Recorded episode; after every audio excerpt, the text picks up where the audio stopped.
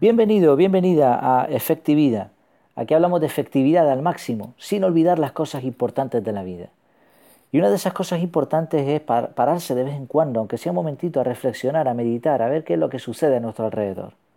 Hoy vamos a ver una reflexión basada en una canción que se titula Dos gardenias. Dos gardenias para ti, ¿no? Es una de las frases de esta canción. Fue un bolero compuesto en 1945 por la cubana Isolina Carrillo pero como muchas otras canciones ha sido interpretada por diferentes artistas y quizá uno de los más populares fue Antonio Machín.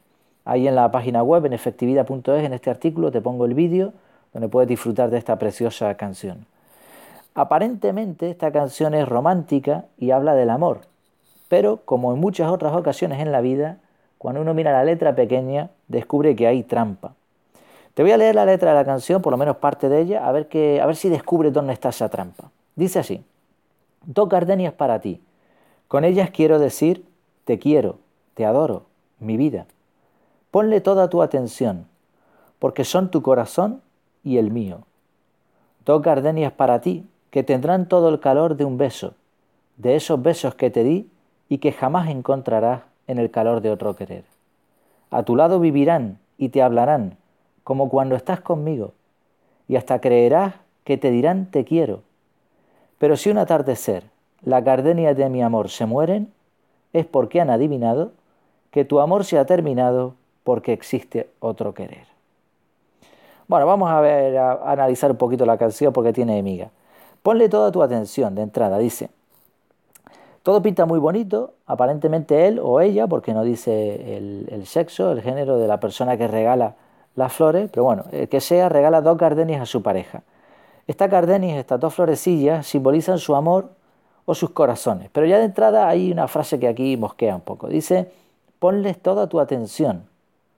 Cuando uno regala flores no es para que la otra persona se las quede mirando, ¿no? O sea, sí, a lo mejor se ponen unos jarroncitos y tal, pero se miran o se enseñan a otras personas, mira qué bonitas las flores que me ha regalado mi, pareja. Pero, eh, pero no se queda permanentemente mirándolas, no, no hay por qué. El caso es que las flores vivirán y te hablarán como si él o ella estuvieran presentes.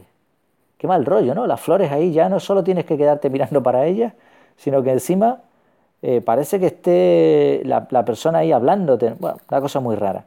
Y la pregunta es, ¿dónde está el protagonista? ¿Por qué no le dice en persona lo de te quiero? ¿Por qué están las flores ahí sustituyéndole? ¿Y qué pasa con esa amenaza velada de que eso no te lo dará el calor de otro querer? Bueno, todo cobra sentido cuando la canción dice lo que pasa con la cardenía. Si un atardecer se mueren, dice, pues claro que se van a morir, son flores, las has arrancado de la planta, no son eternas. Cuando uno regala flores, sabe que tarde o temprano se van a marchitar. ¿Y qué significa que se marchiten? Y aquí viene la clave. Han adivinado, claro, que tu amor se ha terminado porque existe otro querer. Como dirían por aquí, por tierras canarias, fuerte espabilado, ¿no? O espabilado. Dicho de otro modo, el regalo de las flores está envenenado. Mucho amor y frases bonitas, pero ya se sabe de antemano que la otra persona va a ser infiel. Si es que el que regala las flores no lo ha sido ya y por eso estaban ahí observando y recordándole y diciéndole cosas, ¿no?